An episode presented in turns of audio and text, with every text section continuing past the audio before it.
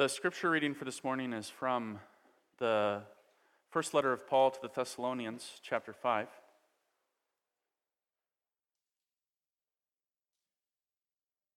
Starting at verse 12, it's on page 1841 of the Bibles in the pews.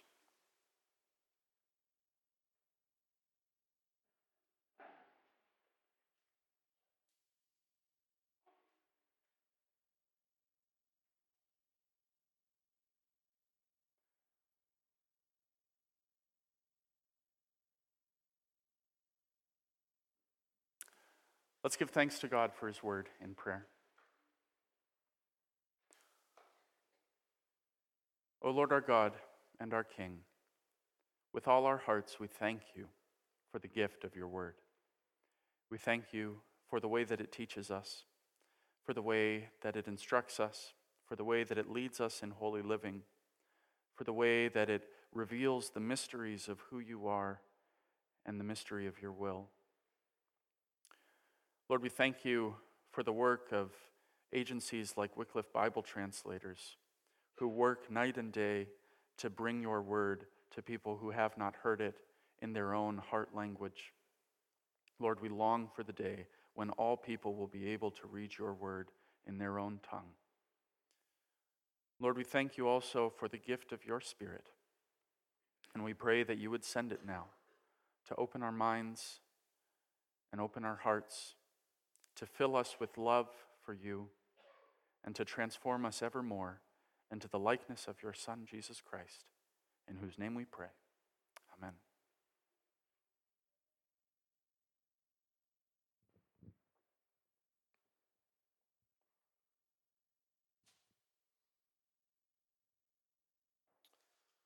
First Thessalonians 5, beginning at verse 12.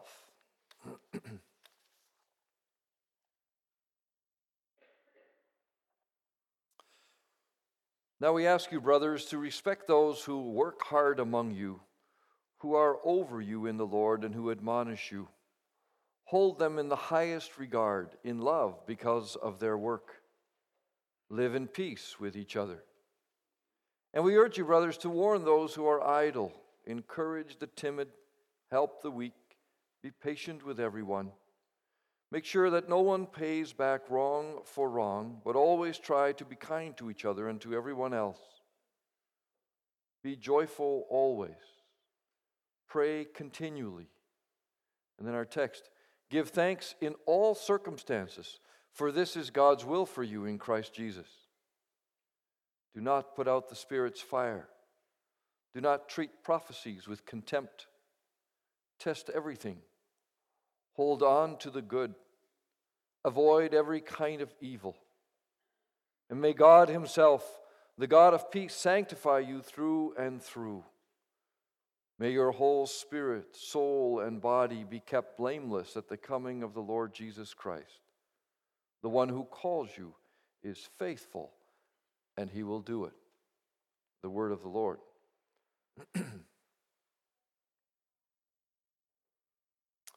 Brothers and sisters in Christ, today we gathered as a congregation specifically to give thanks to God for all his blessings in our lives.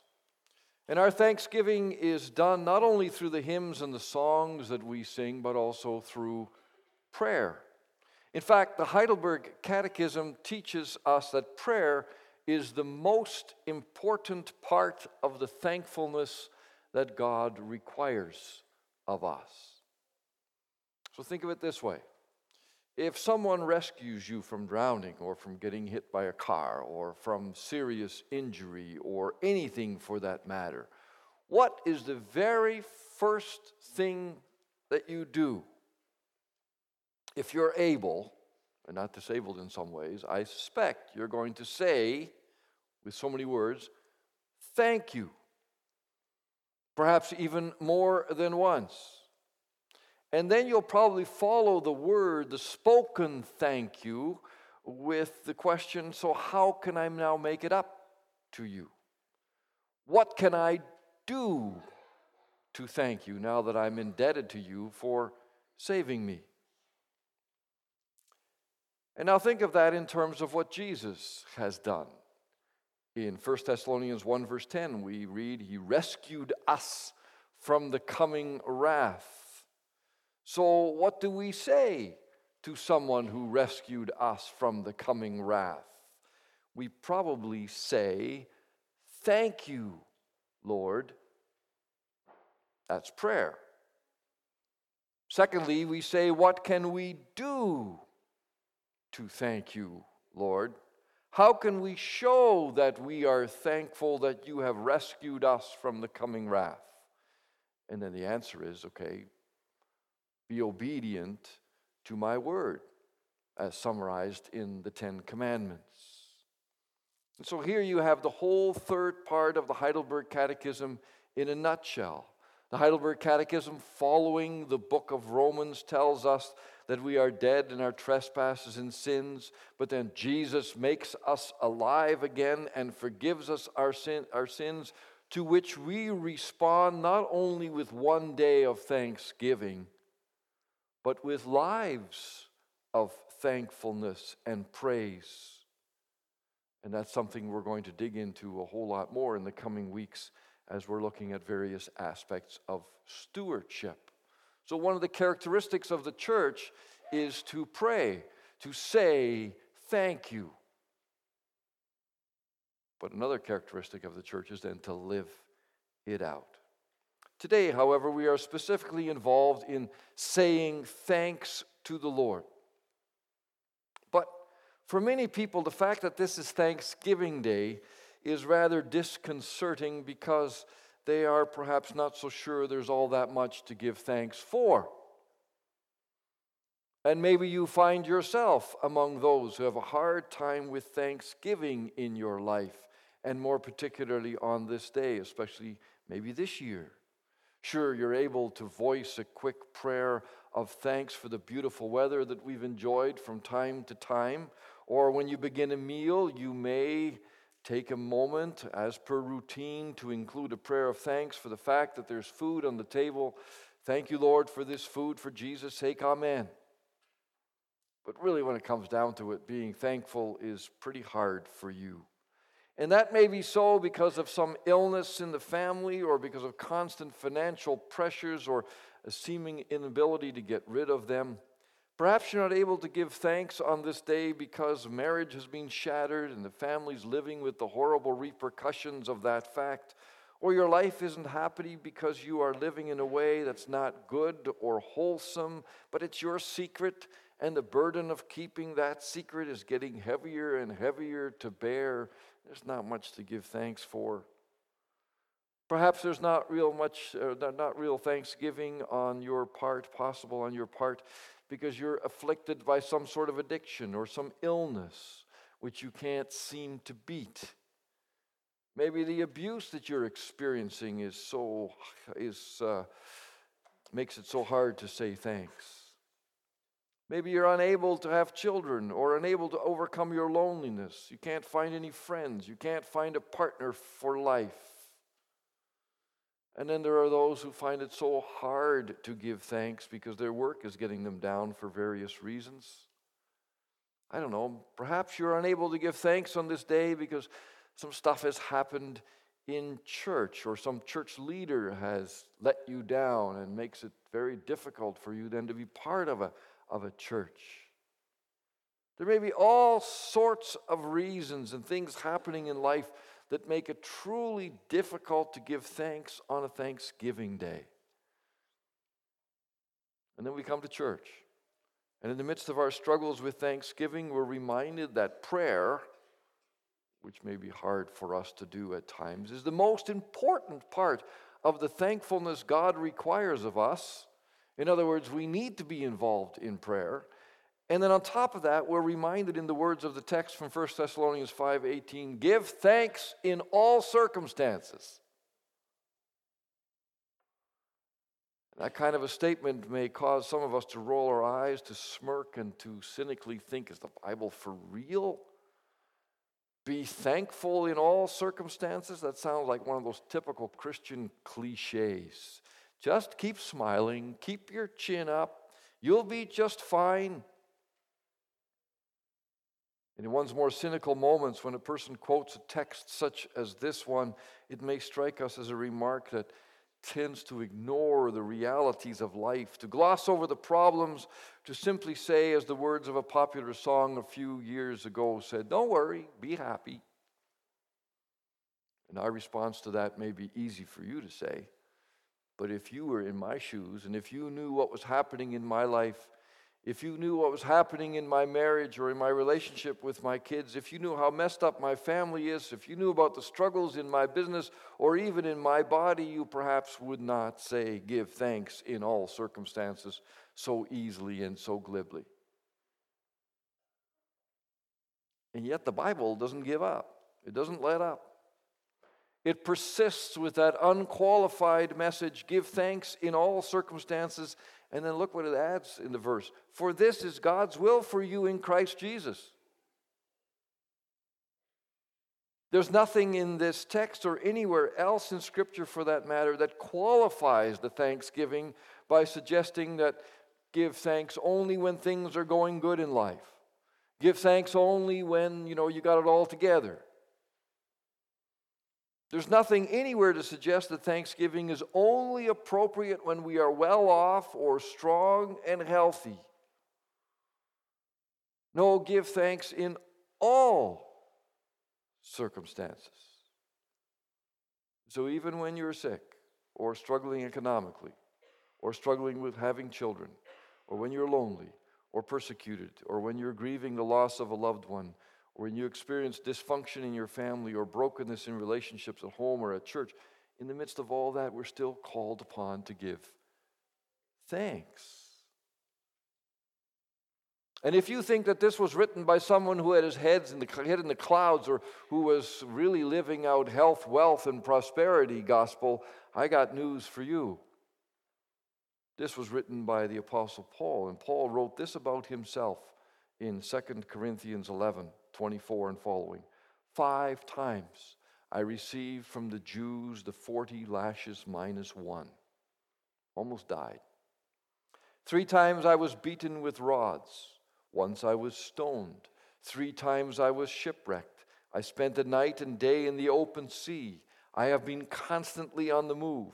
I have been in danger from bandits, in danger from my own countrymen, in danger from Gentiles, in danger in the city, in danger in the country, in danger at sea, in danger from false brothers.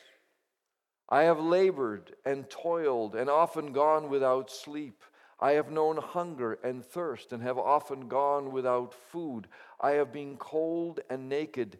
Besides everything else, I face the daily pressure of my concern for all the churches. And then on top of that, he writes to the church in Thessalonica and subsequently to all of us give thanks in all circumstances. Now, how could Paul say such a thing with integrity?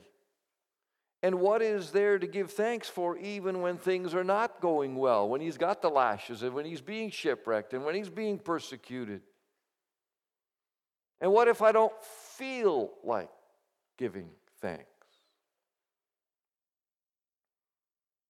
Well, to begin with, the apostle can say such thing as give thanks in all circumstances because he has understood a central truth of the gospel. And one of the central truths of the gospel that the Bible teaches is that this world is not in Satan's hands, but it's in God's hands. God is the Lord of all, not Satan. We're going to hear more about that next Sunday morning. One writer put it this way He said, As the worldly man goes on his way, he meets some things which make him happy, and some about which he complains bitterly. He conceives of life as a matter of um, a matter more or less of chance. Accordingly, he welcomes those workings of chance which chance which favor his purposes and objects to those which do not. But when a man comes to see that God in Christ has saved him, everything is altered. He now realizes that God's purpose is being worked out. This leads to the thought that the same loving purpose is being worked out even in those events, which he is inclined not to welcome at all. You see, from a biblical perspective, history is heading somewhere. And it's going in the direction that the Lord is leading.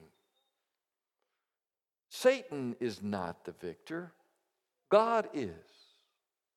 Jesus won that great victory over sin and death and hell. That great victory took place once he rose again from the dead.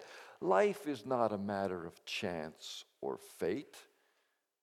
From a Christian perspective, it's in the hands of our Father in heaven, namely the Lord of heaven and earth. And yes, there are things in life that are unpleasant and that do not exactly give us a thrill, and yet, as the same writer put it, who in the midst of tribulation would not give thanks when he knows that the Father who loves him so greatly has permitted that tribulation only in order that his wise and merciful purpose might be worked out? The Christian faith looks at history and life and the world with a unique perspective. And when the Christian looks at history and at life, Jesus Christ plays a central role in all of it. And our obedient response to Him plays a central role. And the biblical message is that thanksgiving is a characteristic of the Christian life in all circumstances. And note that the text says in all circumstances, not for all circumstances. It's not like the Lord is calling on us to give thanks for the cancer that we're smitten with, or to give thanks for the sin that we have committed that has led to some terrible repercussions in life. It's not like the Lord is calling on us to give thanks for the terrible storm that just wiped out our house or, or anything of that sort. And even though we may discover after the fact that our illness brings us closer to the Lord or to our family, or that a terrible storm may be a blessing in disguise because we end up with a new house or because a community is drawn together like never before or whatever, yet God is not a masochist celebrating destruction and death. And while the Lord may use ill, sickness or destruction to work out his purposes in history, his purposes in history is beyond doubt. Those also are worked for the good of those who love him, who have been called according to his purpose, as Romans 8 puts it. Yet in this passage, Paul is not suggesting that we give thanks for circumstances in which we find ourselves, but he does say we ought to give thanks in everything or under every circumstance, in the midst of it. And what, you may ask, in your misery ought I to be given thanks for in the midst of those circumstances? The, sp- the sp- I got it written here, the stupendous gift of salvation, says one writer.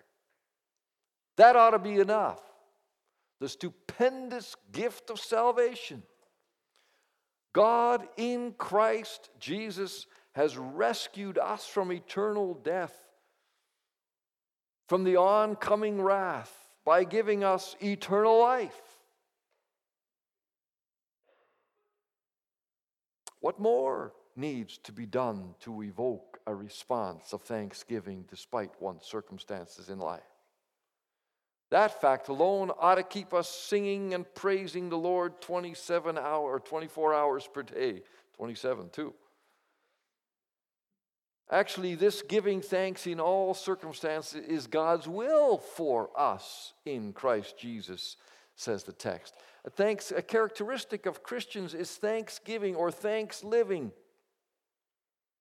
because of God's great gift of salvation in Jesus Christ not being thankful, not being involved in prayer or in obedience to the commands of the Lord, perhaps shows in some way that you've not really understood what it is that Jesus Christ has done.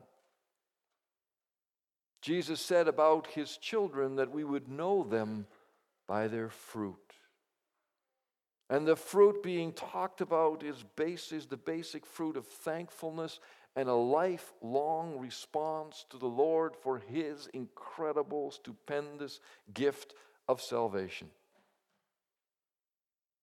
In fact, I think it was Reverend Andrew Kuyvenhoven who suggested that even when all our prayers and petitions have been answered, when there is nothing more we could possibly need to ask for anymore, thanksgiving will continue because of God's great gift of His Son, Jesus.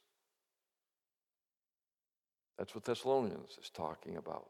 And then, of course, besides salvation, there's also what we talked about earlier from Psalm 65. Also, as Psalm 65 celebrates the fact that God is the creator and He's the one who continues to look after the creation. The fact that we can eat, that we are alive to enjoy this beautiful world is a gift from His hand. He's the one who waters the earth and allows crops to grow and so forth. So, when you put all that stuff together, the Creator and the Redeemer, the Lord, the King of all. Truly, our God is an awesome God. Give thanks in all circumstances. Really? Give thanks in times of economic difficulty, family problems, health problems, problems in the church, relationship problems, persecution, even when we're running for our lives. Really? Really, says the Bible. For this is God's will for you in Christ Jesus. This is how you know and how you show that you've understood the gospel. Despite the difficulties you face in life, yet God is Lord and all things are heading for the day of Christ's return. All things are in His hands. He's the Creator.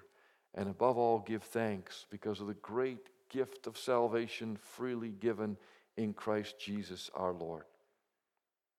Indeed, give thanks in all circumstances. Amen. Let's respond by singing a hymn of response. All people that on earth do dwell, sing to the Lord with thankful voice.